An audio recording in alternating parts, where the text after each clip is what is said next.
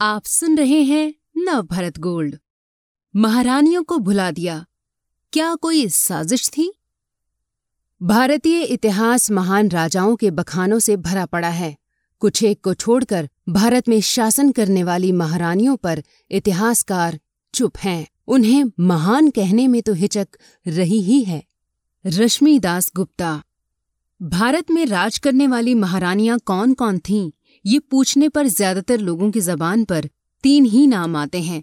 इनमें से एक है रजिया सुल्तान, दूसरी झांसी की रानी लक्ष्मीबाई। इनके भी जीवन पर बनी फ़िल्म आने के पहले बहुत ही कम लोगों को पता था कि लक्ष्मीबाई का असल नाम मणिकर्णिका तांबे था। तीसरी महारानी जिनके नाम का ज़िक्र अमूमन भारतीय करते हैं, वे हैं अहिल्याबाई होलकर। कुछ जानकार कश्मीर की दिद्दा, बीजापुर की चाँद बीबी और तेरहवीं शताब्दी में काकतीय वंश की रुद्रमा देवी का भी नाम लेते हैं। रुद्रमा की याद का श्रेय बहुत हद इसी नाम से बनी तमिल फ़िल्म को जाता है। कुछ इतिहासकारों को नूर जहाँ भी पसंद हैं। केवल इसलिए नहीं कि उनका जहांगीर के साथ लंबा रूमानी रिश्ता रहा, बल्कि इसलिए भी कि मुगल बादशाह के शराब और अफीम में डूबे रहने से शासन की असल कमान नूर जहाँ के हाथों में आ गई थी।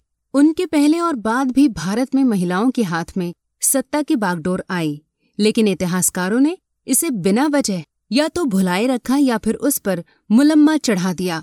ऐसा मालूम पड़ता है कि उनकी कोशिश एक भीड़ भरे कैनवास पर कुचेक के चेहरों को महान बनाकर उकेरने की थी। जरा उन महान शासकों के बारे में सोचिए, जिन्हें स्कूली किताबों में महान कहा गया है। महान सम्राट अशोक अकबर महान चंद्रगुप्त मौर्य, हर्षवर्धन और चंद्रगुप्त विक्रमादित्य। कृष्णदेव राय, राजेंद्र चोल, गौतमी पुत्र, सातकर्णी। ये सब के सब महान कहलाए और सभी पुरुष हैं। शासक, शब्द का कोई जेंडर तय नहीं है, लेकिन इसे कई स्त्री शासकों के वजूद मिटाकर पुरुषों के साथ जोड़ दिया गया। इन स्त्री शासकों में गुप्त साम्राज्य की राजकुमारी प्रभावती भी शामिल हैं। जिन्होंने वाकटक रानी के तौर पर शासन किया। सच्चाई ये है कि भारत में इतनी स्त्री शासक हुई हैं कि बॉलीवुड और दूसरी भाषाओं की फ़िल्म इंडस्ट्री, टीवी सीरियल और वेब सीरीज़ के लिए काम का ढेर लग जाए। और अब, जबकि इतिहासकार और ऐतिहासिक प्रसंगों और पात्रों पर कहानियाँ लिखने वाले मुड़ मुड़ कर देख रहे हैं, भारत में इस किस्म के लेखन पर बगैर औपनिवेशिक और उत्तर औपनिवेशिक पूर्वाग्रहों के दोबारा नज़र डाल रहे हैं तो अनेक स्त्री शासकों का बहुरंगी अक्स हमारी निगाह में उभर रहा है। इस विषय में दिलचस्पी रखने वालों के लिए अर्चना गोराडिया गुप्ता की 2019 में आई किताब, the women who ruled India में एक ज़बरदस्त लिस्ट दी गई है। इस किताब के हर अध्याय में ऐसी प्रभावशाली स्त्रियों का बखान है, जो फ़िल्म या मिनी सीरीज़ न सही अपने ऊपर एक किताब लिखने के लिए तो उकसा ही सकती हैं। लेकिन हम भारतीयों को जिस एक बात पर गंभीरता से सोचना चाहिए, वो ये है कि आखिर हमारे स्कूली टेक्स्ट बुक क्यों कुछ एक नाम तक ही सीमित रह गए? हमने अपनी युवा पीढ़ी को ये सोचने के लिए क्यों छोड़ दिया कि चंद स्त्रियाँ ही भारत में सत्ता पर काबिज हो सकी या उसे हथिया सकी? रजिया लक्ष्मीबाई अहिल्याबाई की लगभग अलंकारिक हो चुकी छवि से अलग, सशक्त स्त्री रोल मॉडल खोजते हुए हम अक्सर सीता और द्रौपदी के नाम पर अटक जाते हैं। हमारे मुल्क में जहाँ महिलाओं को लेकर भेदभाव और पूर्वाग्रह प्राचीन भारत से भी कहीं ज़्यादा बढ़ गए लगते हैं, वहाँ लड़कियों और लड़कों पर पड़ने वाले उन सुंदर प्रभावों की आप कल्पना कीजिए, जब उन्हें बताया जाएगा कि यहीं तेज तर्रार महारानियाँ भी हुईं, वे विजेता थीं, उन्होंने अपने साम्राज्य की स्थापना की, अपनी शासन पद्धति बनाई, विदेशी व्यापार भी किए।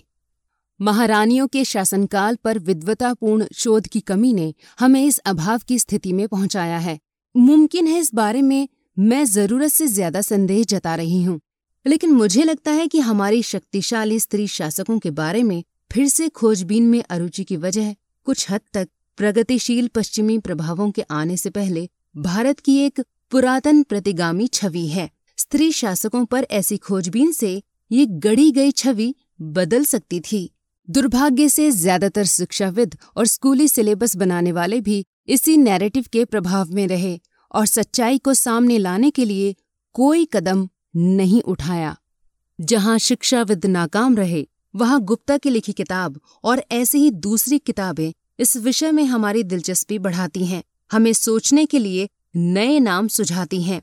मिसाल के तौर पर, जिस एक नाम ने मेरी कल्पना में घर कर लिया वो केलादी की चेनम्मा का है। इन्हें काली मिर्च की महारानी कहा जाता है। इन्होंने औरंगज़ेब को हराया था।